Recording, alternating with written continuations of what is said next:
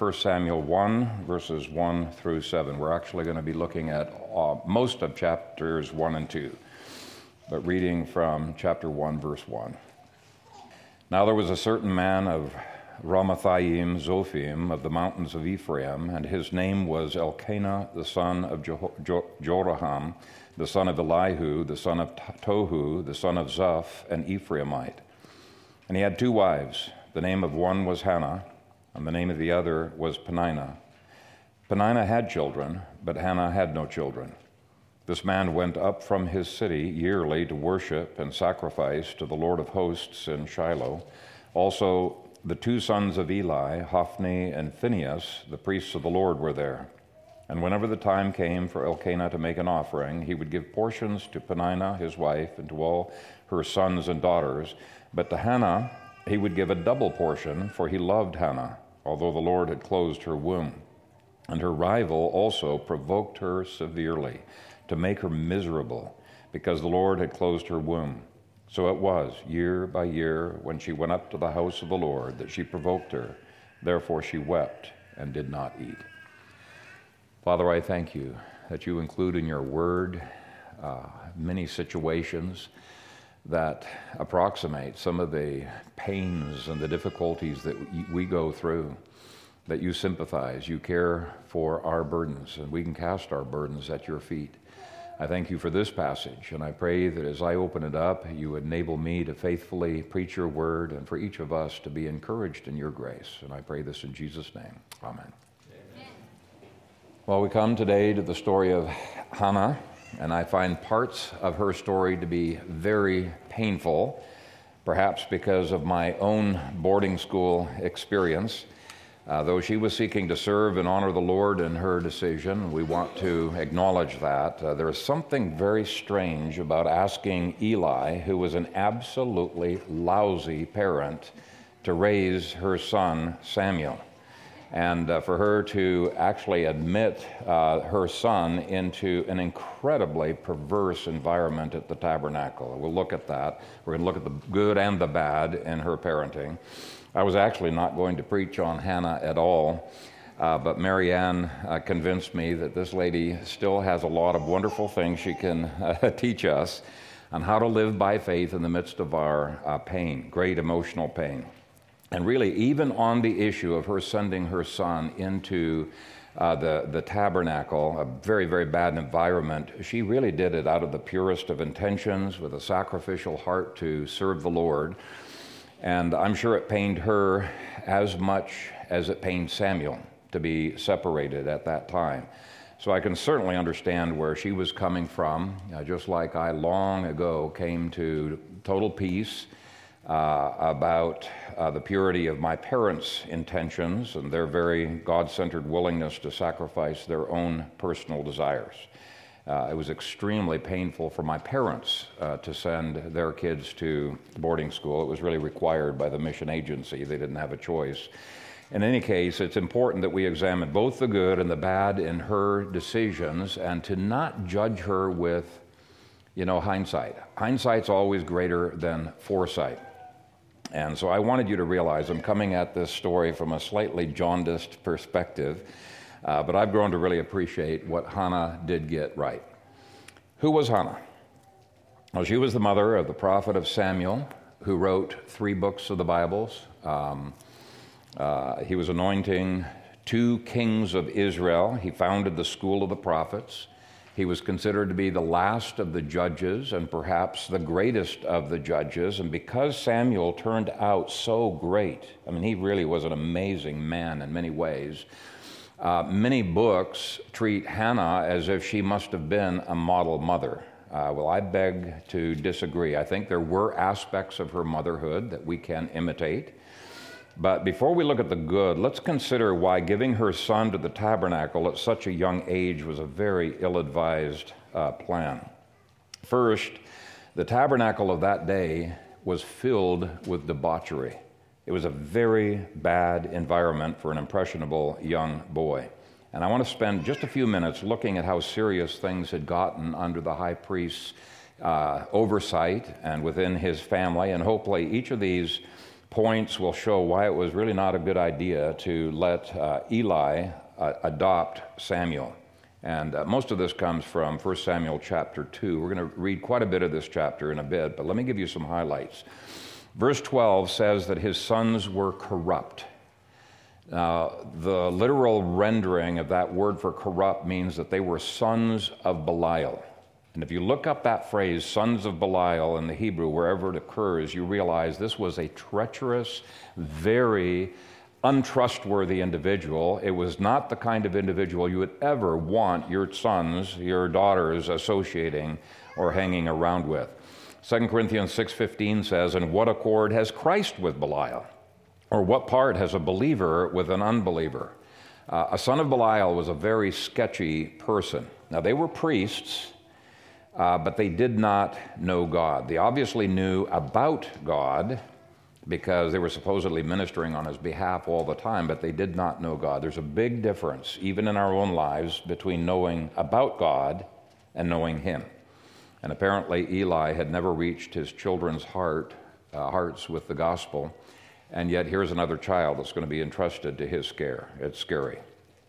In verses 13 through 15, we see that his sons were self-indulgent, and that didn't just start happening when they were adults. The word custom in those verses indicates this had been going on for a long, long time, and gives us a hint that this self-indulgence had started at a very young age. These kinds of patterns develop young, and these verses also show theft, abuse of office, lawlessness, and bullying. Look, for example, at verses 13 through 14. This is chapter 2. "And the priest's custom with the people was that when any man offered a sacrifice, the priest's servant would come with a 3-pronged flesh hook in his hand while the meat was boiling.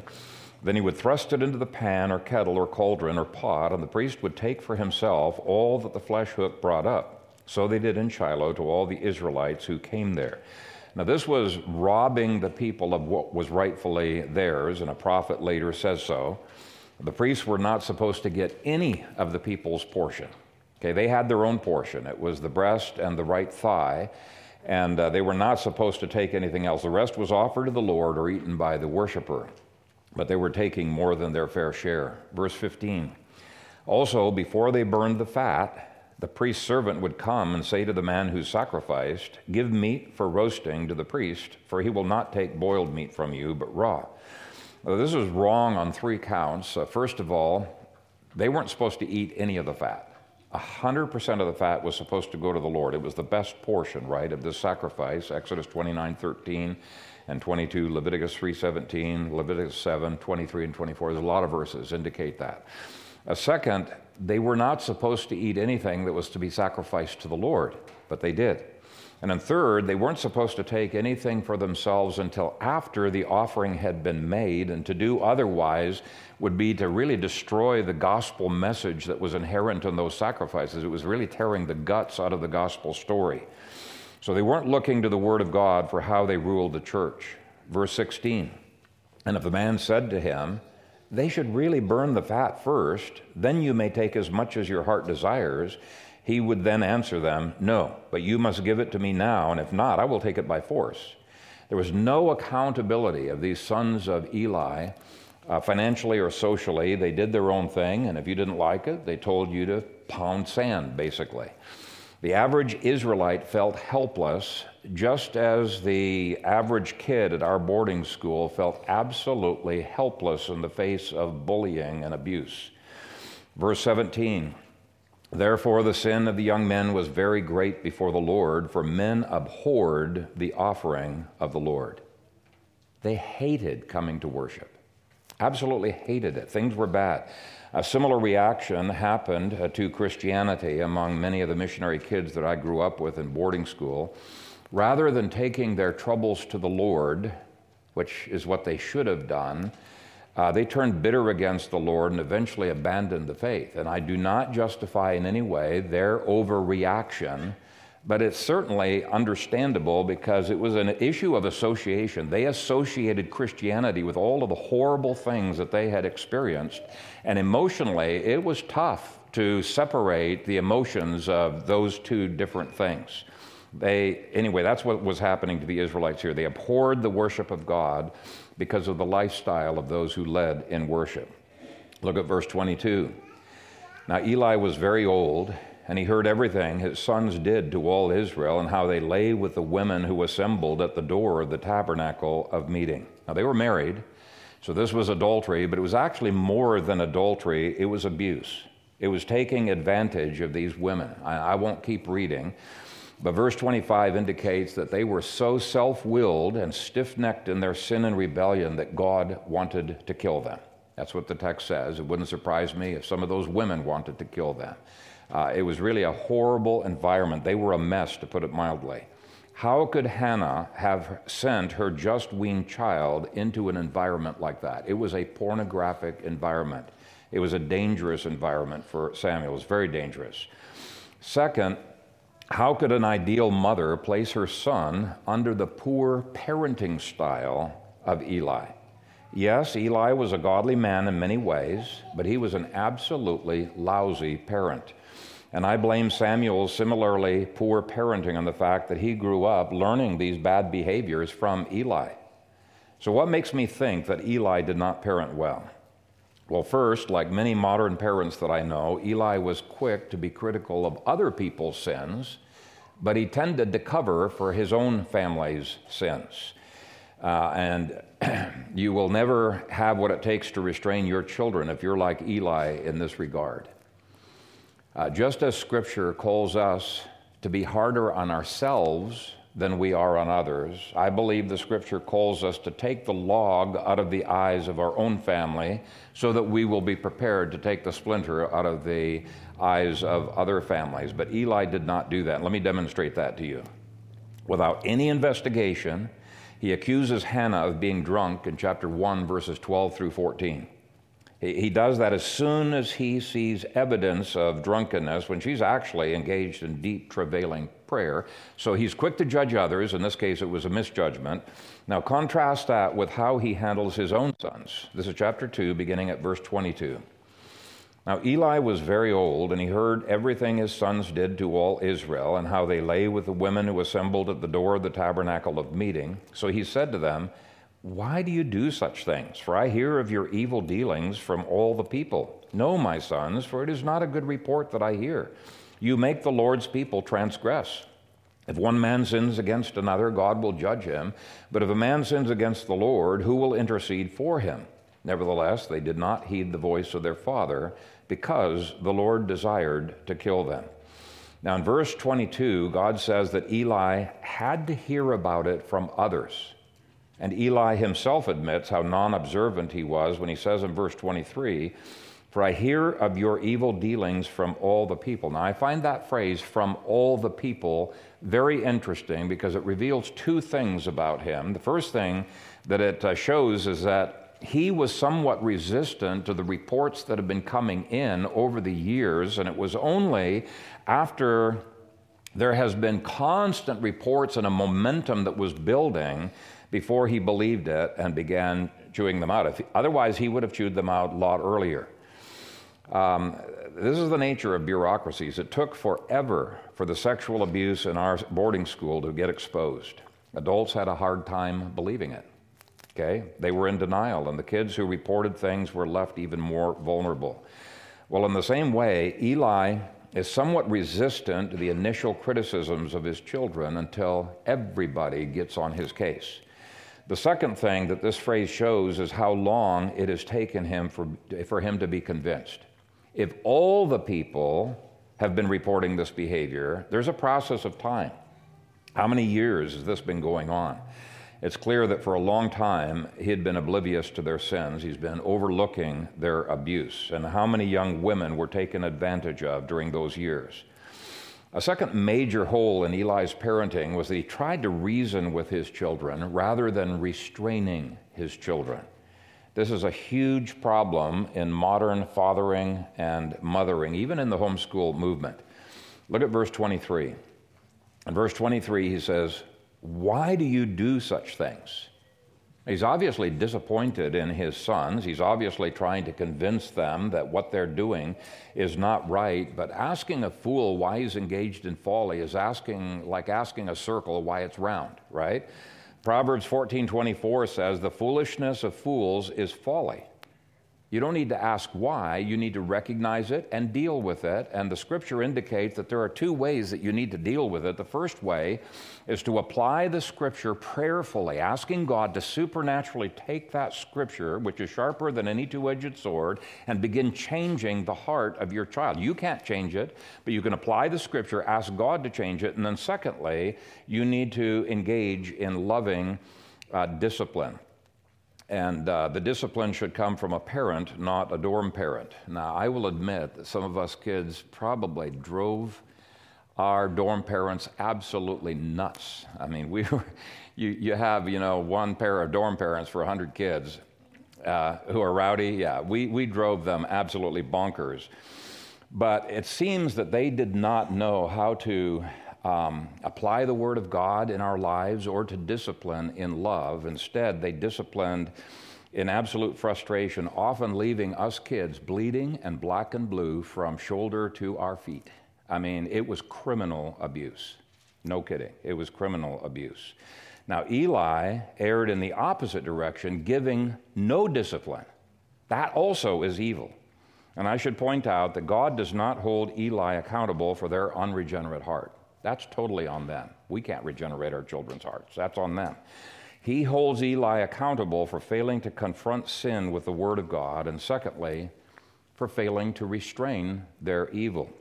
And the rod of discipline has that goal. Proverbs 22:15 promises, "Foolishness is bound up in the heart of a child. The rod of correction will drive it far from him." And that is true, whether the child is regenerate or unregenerate. That's immaterial. Okay? Only God can change the heart, but fathers and mothers can bring the means of grace into the child's lives, and they can also use the rod of discipline lovingly, and it will drive foolishness from that child, whether regenerate or unregenerate. Now, this was David's fault as well in 1 Kings 1. He never brought pain into his children's lives, is what the text says. He protected them from pain. And if the same can be said of you, it'll be a miracle if your children do not turn out as badly as David's did, and as Eli's did, and as Samuel's children's did. But that brings us to the third gaping hole in Eli's parenting, which is shown in verses 23 through 25. He blows up and he yells at them. He vents his frustration, and interestingly, his sons ignore him. Why? Well, they know from experience that dad's bark is much worse than his bite. Okay? He's not going to follow through, right? They're adults now. They've probably been through this ritual many times in their lifetime, and they're probably thinking, Dad couldn't bear to see us kicked out of office. We'll just ignore him. It'll be just the same as it's always been. It'll be okay. And so when Eli says, "No, my sons," it has no impact upon them. They've probably heard this no 1,000 times, and they've usually been able to get around it. No did not mean no to Eli, at least not in terms of follow-through. And in case you think that he couldn't do anything to his adult sons, that is absolutely false. We'll be reading under the next point, Deuteronomy 21, and show that he could at least do that. But here I just want to emphasize that any time you moms and dads demonstrate more bark than you do bite, you've already started the process of losing your children. Blowing up at your kids is a sure sign you've already lost the battle. It's a sure sign you are weak and they are strong. It's a sure sign you're neither in control of yourself nor in control of your children. You cannot restrain the evil of your children if they know only to take you seriously when you blow up and get mad, because eventually they're going to figure out, getting my parents mad at me doesn't really have too much consequence. Okay? Fourth gaping hole in Eli's theology of parenting was that they had become more important to him than God. He thought, I love my kids. And they had become more important. Now, if you told Eli that, he would deny it. He'd say, no way, God is way more important to me than my children. But his actions show otherwise, and the text makes it very, very clear. If you look at verse 29, God asks Eli, why do you kick at my sacrifice and my offering, which I have commanded in my dwelling place, and get this phrase, and honor your sons more than me, to make yourselves fat with the best of all the offerings of Israel, my people. And you might think, Eli didn't have a choice. These are grown, these are adults. You know, he can't do anything. But that is simply not true. He had the authority as the high priest to remove them from office as being disqualified, and all of the elders would have backed them up. He would have backed Eli up. And he also had an option of taking his sons to the civil magistrates for their criminal behavior, and what they were doing was indeed criminal behavior, and them receiving punishment from magistrates. If I can't deal with them, maybe the civil magistrate will. Deuteronomy is quite clear on that. It says this, if a man has a stubborn and rebellious son who will not obey the voice of his father or the voice of his mother, and who, when they have chastened him, will not heed them, then his father and his mother shall take hold of him and bring him out to the elders of his city, to the gate of his city, and they shall say to the elders of his city, this son of ours is stubborn and rebellious. He will not obey our voice. He is a glutton and a drunkard. Then all of the men of his city shall stone him to death with stones. So you shall put away the evil from among you, and all Israel shall hear and fear. Now, it would have been hard for Eli to do that because it would have been an admission of the utter failure of his parenting. But it's hard as well because parents love their children. They don't want to see their children die. It's hard because parents long to have their children respect them and love them. But interestingly, in Matthew 15 and in Mark 7, Jesus appeals to this law and an even stricter law that says that if you cannot restrain your children from cursing you, you need to take them to the civil magistrate. Jesus is upholding that law in those passages, and he's saying if you don't, you are honoring man more than you honor God. So Jesus was accusing the Pharisees of his day of being just like Eli in their parenting.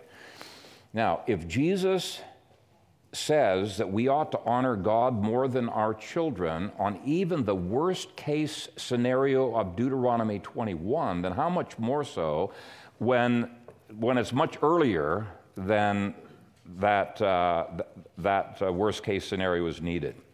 It does not honor God to have homeschooled children who are holy terrors in church. It does not honor God when your children will be disrespectful to other parents and you do nothing about it. It is because parents want their children to like them that they often refuse to restrain them. But we really need to be much more concerned about what God likes than what our children like. If we don't close that gaping hole in our parenting, it will become exceedingly hard to enforce a no by restraining our children. Now, related to this is the next gaping hole in his parenting. Eli was overly driven by a desire to protect his children from harm and pain. Now, this is a very interesting point here. Even when he rebukes them, he does it by way of warning them, you better watch out or you might get disciplined by the Lord. Rather than seeing discipline as a godly thing, as a tool for righteousness that we need to be using, he sees it as something to be avoided at all costs.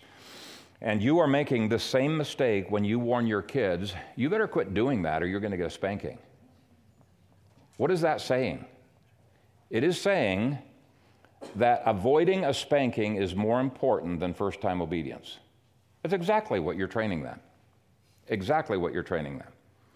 If your goal is to keep your children from getting spankings, you have already missed the heart of the matter, and you need to go to parenting class with the foxes. Eli was not a model parent, okay? Now, though for the most part Eli was godly, he did model at least some evil to his children, and this is another gaping hole in his parenting. They picked up his small compromises and they amplified them. And by the way, because Eli was Samuel's adoptive parent, Samuel picked up Eli's bad parenting habits as well. Do not idealize Samuel's being taken from his birth parents and given to Eli. It was not a good thing. He picked up all kinds of bad habits. Samuel's desire really was to please God, and these were blind spots. They were just a part of his life that he didn't recognize. And in 1 Samuel 8, we find that Samuel followed Eli's example of permissive parenting, and his kids turned out horrible, so horrible that the people insisted on impeaching the sons of Samuel, and they needed to be impeached. That was a good thing that they were engaged in there. They needed to be thrown out of office. But it all started with Eli. In verse 35, Eli was said to not be totally faithful in his priestly duties. There was a little bit of compromise. For example, in verse 29, we see that Eli modeled taking more than his fair share of the sacrifices, and he modeled indulgence, and modeled that if it tastes good, you eat it, even though God had said, no, this is reserved for me. But they said, we really like it, so we're going to eat it. And verse 16 rebukes the sons for eating the fat that should have been given to God. But where did they learn that? It wasn't just them. In verse 29, God rebukes Eli, saying, to make yourselves fat. Notice he's including Eli, and we learn from chapter 4 that Eli was very obese. To make yourselves fat with the best of all the offerings of Israel, my people. They were all fat. Now, the picture in your outline doesn't reflect that. I couldn't find a picture of an obese Eli, but if you read in chapter 4, I think it's verse 18, you will see that it says he was exceedingly heavy. Exceedingly heavy, and it wasn't a hormone thing. It was a making yourselves fat thing, is what God says, okay? So Eli had a hard time restraining indulgence in his sons because he himself was indulgent. He had a hard time restraining their theft because he had taken, in maybe smaller ways, things that didn't belong to him, but he thought, well, it's okay, I'm a priest. He had a hard time restraining their compromises because he was compromised in some small areas as well. We see this all the time. I have talked to Christian parents who are okay with their kids petting and engaging in other sexual compromises because they say, well, you know, we did it too when we were younger and it seemed like it turned out okay for us.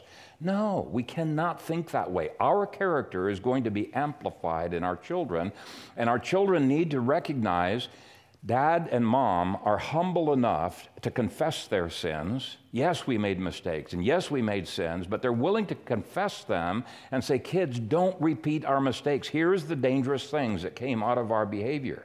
So that's what needs to really take place. But anyway, that's the sixth gaping hole in Eli's fatherhood. And the last thing I want to highlight was that Eli failed to be God-centered in his parenting. As part of God's judgment on Eli, God says in verse 35, then I will raise up for myself a faithful priest who shall do according to what is in my heart and in my mind. I will build him a sure house, and he shall walk before my anointed forever. And there are two phrases there that speak about this God-centered living. The last phrase, he shall walk before my anointed forever. Commentators point out it's not just talking about walking before David. This is pointing forward to the anointed Jesus. In the future. So it's a phrase that's basically indicating he's going to walk before the face of the Lord. This is Calvin's desire in life, to constantly live in God's presence. The other phrase, who shall do according to what is in my heart and in my mind, also shows a God-centered focus that the next priest will have, okay? But Eli wasn't that God-focused, and it's for those seven reasons I say it was irresponsible for Hannah to dedicate Samuel to the tabernacle and to expect Eli to parent him. If I were Elkanah, her husband, I would have immediately nullified her vow per Numbers chapter 30. And if you're not familiar with that, men, you better read Numbers chapter 30. It gives you the authorization to nullify any vow that's taken by your wife or your children if you hear it on the day that that vow was uttered. Otherwise, both of you are responsible to carry through on that vow.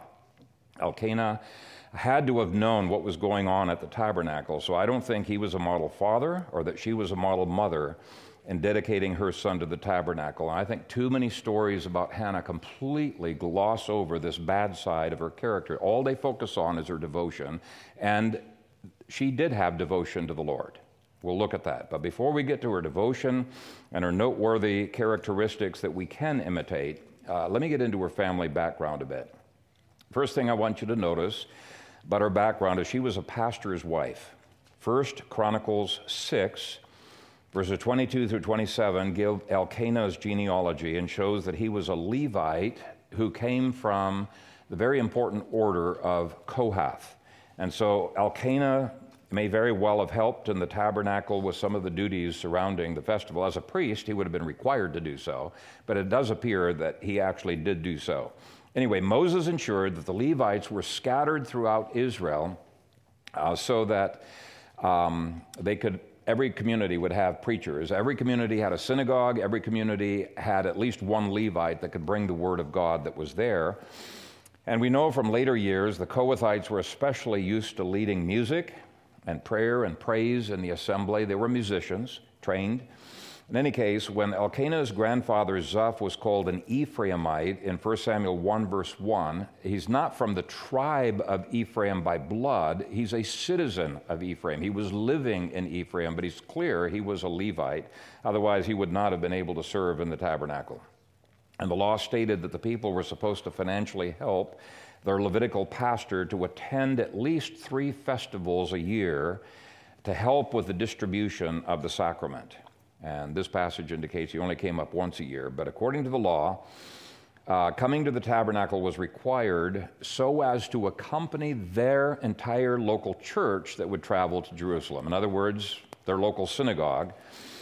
And his family was a part of the flock, but their family was not the only ones that he ministered to. He ministered to his entire church. Point is, Hannah was a pastor's wife, and as a pastor's wife, she would have had a lot of extra responsibilities. Now, there are some troubling aspects to Elkanah's pastoring and shepherding ministry as well. First of all, he was a bigamist, a kind of polygamist, two wives, right? Bigamist. Pastors were only supposed to have one wife. I think that is, I proved that, I think, beyond any shadow of a doubt when we preached on the Song of Solomon and the life of David. This has always been God's intention, but Elkanah was living in a time of downgrade when even the priests in the tabernacle were somewhat compromised. And so by comparison to them, he may have thought, you know, if you're comparing your righteousness horizontally, you can feel pretty good, even if you're not really good. He probably thought it was no big deal. But polygamy has always been a big deal. And without exception, all polygamous marriages in the Bible had problems. Second, Elkanah showed favoritism to Hannah, which only made the conflict between those two wives worse. Favoritism, especially when it comes to the Holy Sacrament, is not becoming of a pastor. Now, he may have done this because he felt bad for her barrenness, but that's not a good excuse for favoritism. And by the way, there are 2 indicators that Hannah was the first wife and that Elkanah only married Peninnah to ensure that his line would not be wiped out. Hannah is mentioned first in verse 2, and Peninnah is called her rival in verse 6. And Leviticus 18:18 uses that term rival to indicate a second wife who's now competing with the first wife. So I think, just as a side note, that's why I believe that she was married first. Now, the third area that shows that things weren't quite as good as they could have been in his pastoring, I've already mentioned, is that Elkanah only came to Jerusalem once a year. That's implied in the first verses of chapter 1. It's made explicit in verses 21 through 23. And so this shows some compromise as well, because there was a clear-cut command in Exodus 23:14, which says, 3 times in the year all your males shall appear before the Lord God. He failed to obey that command. But compared to the compromises happening in the tabernacle, Elkanah was a faithful pastor. You know, it's possible, and some people think this, he may have been demotivated from coming to Jerusalem precisely because the tabernacle was so corrupted. You know, it says that the people of Israel abhorred the worship. And even though it's going to be a few years probably before the word Ichabod is used, which means the glory has departed, really, they were living in a time when the glory of God had departed. Okay, now we come to some very positive things that we see in Hannah's life. First, she and her husband had a deep, deep love for the Lord. You can have blind spots in your lives and still be a great Christian, still love the Lord deeply. She loved the Lord. In verse 11, she calls herself the Lord's maidservant. Same verse shows that she was willing to sacrifice her child to the Lord by making him a Nazirite from the womb, perhaps inspired by an earlier prophet by the name of a judge by the name of Samson. In chapter 2, we have a beautiful prophetic song of Hannah, which is filled with good theology and solid worship and God-centeredness and trust in the Lord and commitment to righteousness and antithesis. I mean, I love the hymn of Hannah. It reflects a deep love for the Lord and a trust in the Lord. So I hope I have not painted such a dark picture of Hannah so far that you miss the beautiful things that are in her life that are painted really in bold letters. For example, it's obvious that Hannah and Elkanah had a deep love for each other. I picture Elkanah as having married her for love and having married Peninnah for children. Not a good plan, but there's plenty of evidence that he loved Hannah passionately and that her love for him was just as strong. Chapter 1, verse 5 says, "But to Hannah he would give a double portion, for he loved Hannah." Yes, it shows favoritism, but it reveals the fact that he loved her for who she was, not just for children, but for who she was, and he wanted her to be secure in his love for her. Now, verse 8 may seem like a strange way to cheer up your wife over her barrenness. I kind of cringed when I read that, verse. And sometimes we men are not as sensitive as we should be to our husbands. I think all of us need to learn how to grow in emotional leadership. But go ahead and look at verse 8. He says, "Hannah, why do you weep? Why do you not eat? Why is your heart grieved? Am I not better to you than 10 sons? Now, that statement may seem insensitive and arrogant to Western ears, but consider this as a possibility. If she had repeatedly told him that she loved him better than 10 sons, this whole thing reads a little bit differently. And it must have cheered her up, because prior to his saying this, she didn't want to eat. And after saying it, verse 9 says she did eat. And so those words that made me cringe didn't seem to make her cringe. Okay, they cheered her up. And so what some commentators have said, as strange as these words may seem to us, there must have been something positive. Maybe he was just lightheartedly saying, "Look, I love you deeply. You have said you love me better than 10 sons. Why can't you be happy in what the Lord has provided for you?" I'm not going to be dogmatic on that, but it's more likely than not that this was a positive thing that he said. But one of the key things that everyone notes about Hannah is her deep longing for motherhood. The Bible makes this deep longing a good and godly thing. It's not natural to desire no children, and it is quite natural to feel great sadness and weeping when you have difficulty having children. We need to learn to weep with those who weep. Let me quote from John MacArthur on this point, because I think he says it very well. He says, "Of course, the Bible's exaltation of motherhood is often scorned by our more enlightened age. In fact, in this generation, motherhood is frequently derided and belittled, even in the name of women's rights. But it has been God's plan from the beginning that women should train and nurture godly children and thus leave a powerful imprint on society through the home." 1 Timothy 5:10, Titus 2, 3 through 5. Hannah is a classic illustration of how that works. She is a reminder that mothers are the makers of men and the architects of the next generation. Her earnest prayer for a child was the beginning of a series of events that helped turn back the spiritual darkness and backsliding in Israel. She set in motion a chain of events that would ultimately usher in a profound spiritual awakening at the dawn of the Davidic dynasty. Scripture frequently portrays marriage as, quote, "the grace of life," unquote, 1 Peter 3, verse 7, and motherhood as the highest calling any woman could ever be summoned to. It is, after all, the one vocation that God uniquely designed women to fulfill, and no man can ever intrude into the mother's role.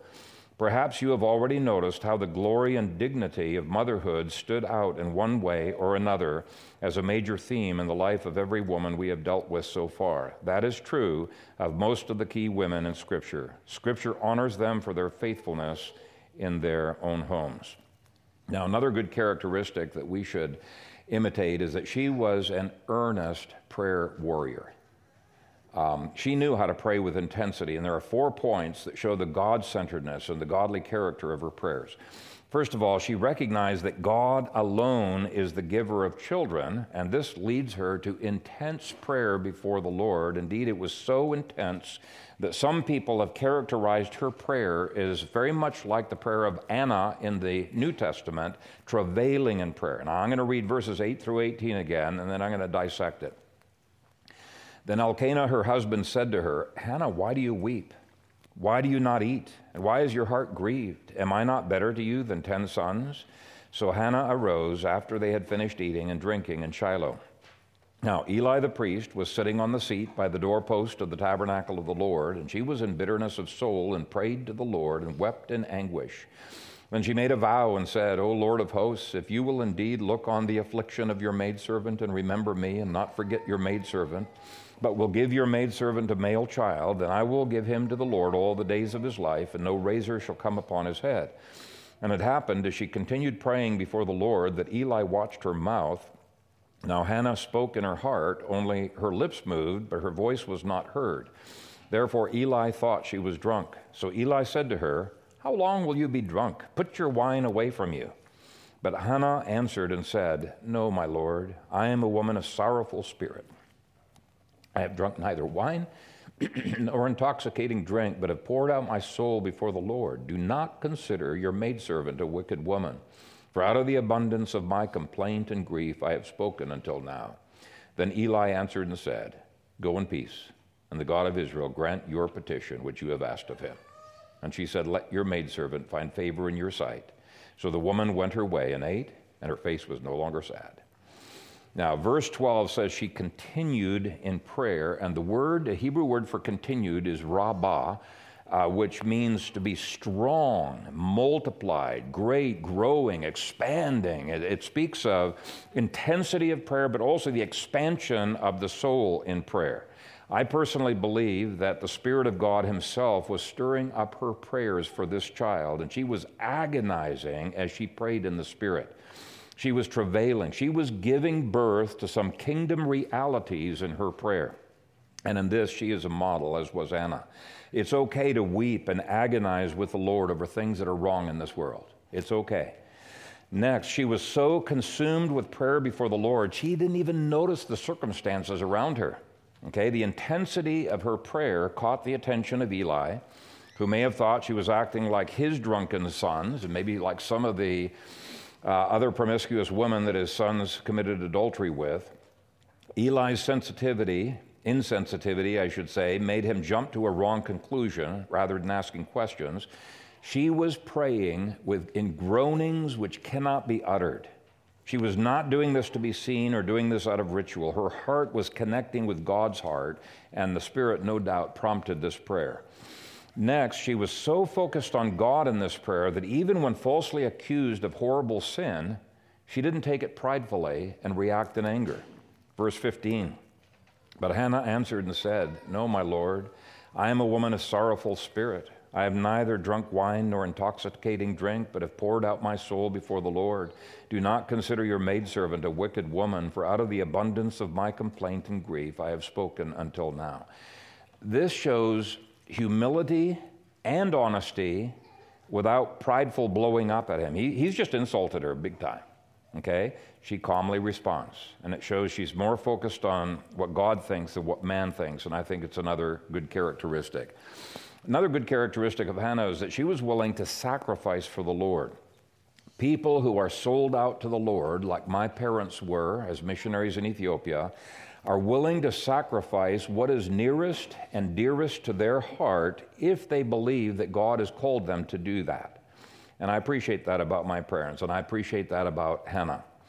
And her willingness to sacrifice what was nearest and dearest to her heart can be seen in her vow. Now, her vow by itself is not wrong. It's good to dedicate our children to the Lord. It was the specifics of the vow and how she chose to fulfill the vow that I find fault with, not the unselfish willingness to give this child to the Lord. I think that's commendable. It shows a transition from wanting a child to submitting this desire to God himself. Verse 11. Then she made a vow and said, O Lord of hosts, if you will indeed look on the affliction of your maidservant and remember me and not forget your maidservant, but will give your maidservant a male child, then I will give him to the Lord all the days of his life, and no razor shall come upon his head. That appears to be a Nazirite vow. We have only two other instances where a person was a lifelong Nazirite, Samson and John the Baptist, and in both those cases, God called for it, not the mother. For God to call a person to be a lifelong Nazirite is one thing, for a mother to insist on it is another, but I think she sincerely thinks this is the right thing to do. And given her time period, her vow may have been inspired by God's call for Samson to be a lifelong Nazirite. Now, she obviously wanted him to be a godly man who would serve God, would glorify him. That's a good thing.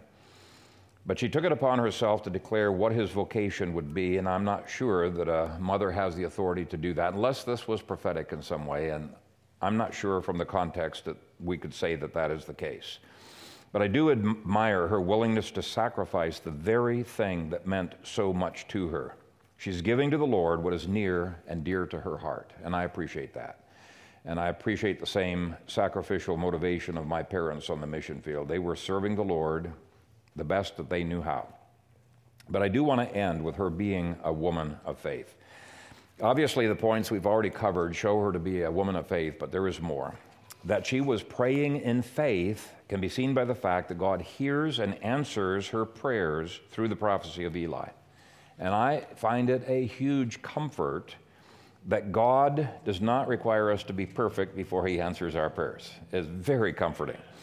Verse 17, then Eli answered and said, Go in peace, and the God of Israel grant your petition which you have asked of him.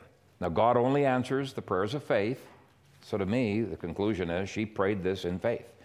Second, she believes Eli's prophecy before she is even pregnant.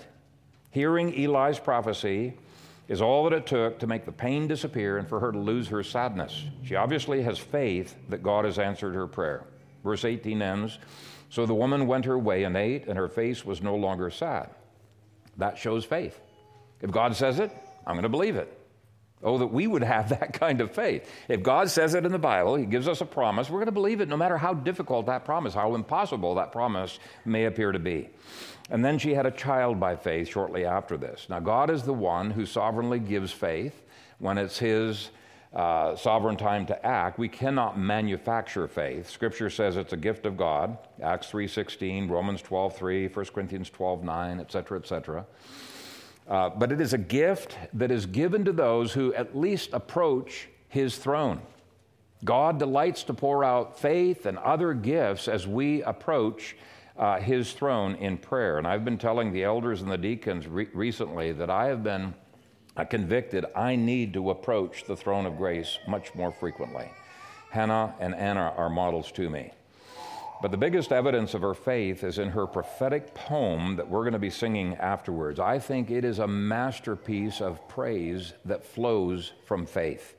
You could spend weeks preaching on that poem. It is absolutely packed. It shows faith in a future Messiah, Jesus, and a faith that worships God presently as Savior and Creator and Judge. She acknowledges God's holiness, goodness, sovereignty, wisdom, and power. And because we don't have much time, I'm only going to say just a few words on this poem.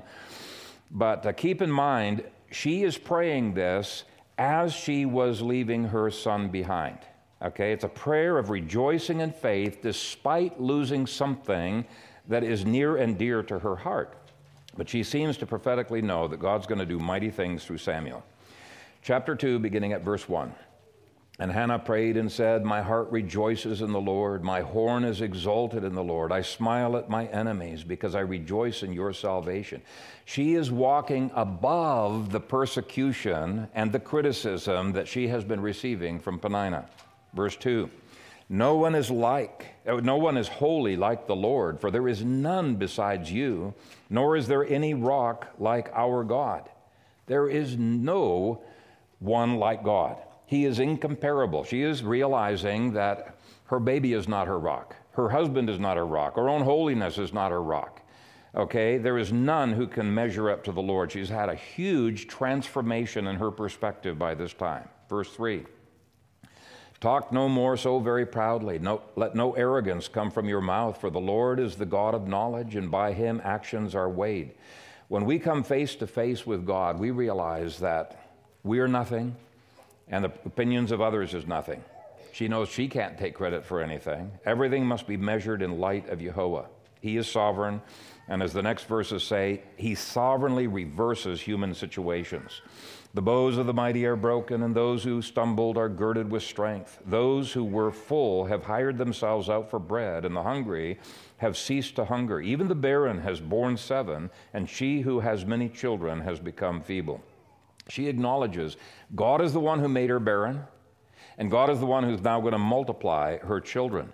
He reverses these and many other fortunes of men and women. And so basically, she has become okay with God's sovereignty. She can rejoice in his reversals, and it takes faith to do that. Verse 6, the Lord kills and makes alive. He brings down to the grave and brings up. The Lord makes poor and makes rich. He brings low and lifts up. He raises the poor from the dust and lifts the beggar from the ash heap, to set them among princes and make them inherit the throne of glory. For the pillars of the earth are the Lord's, and he has set the world upon them. Every phrase is just packed with meaning. But it's clear that God is sovereign over everything in life and in death. He blesses the disadvantaged, and he takes away blessings from the arrogant.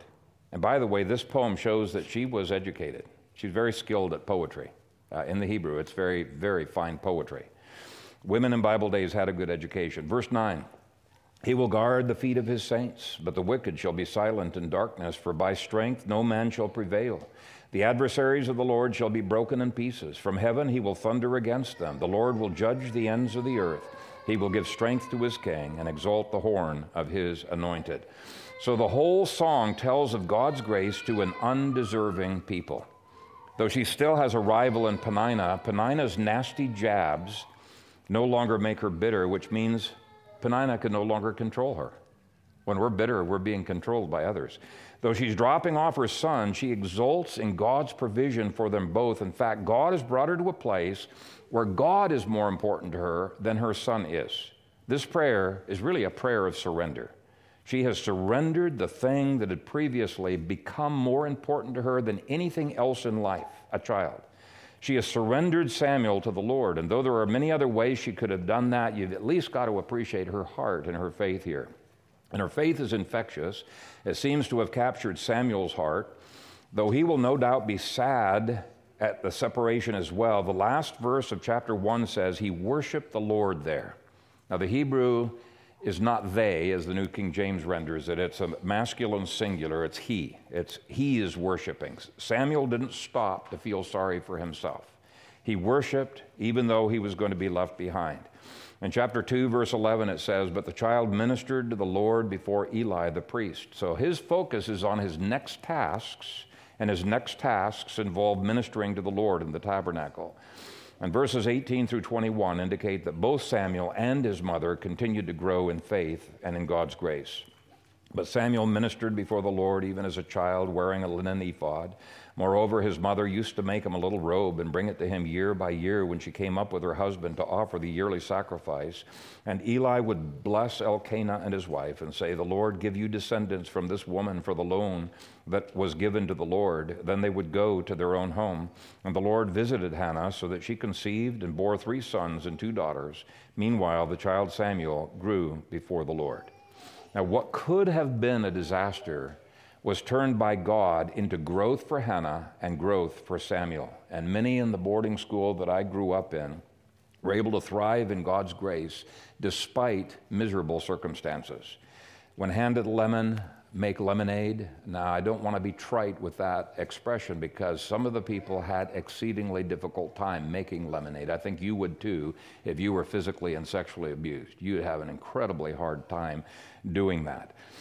But God's grace can help us to grow through pain, believe it or not. And I highly recommend 2 books by K. Arthur. One is Lord, Heal My Hurts, and the other one is Lord, Only You Can Change Me. She was a woman who went through sexual and other kinds of abuse, huge abuse. She knows what it means to overcome the emotional pain, not through carnal weapons, but through the weapons of God, which are mighty for tearing down strongholds. Satan can use a family member or a friend like Peninnah to bring great pain, to control our hearts until we learn not to be controlled. And K. Arthur's two books are a great place to start. I'm going to end with two more applications. First, be careful what you vow.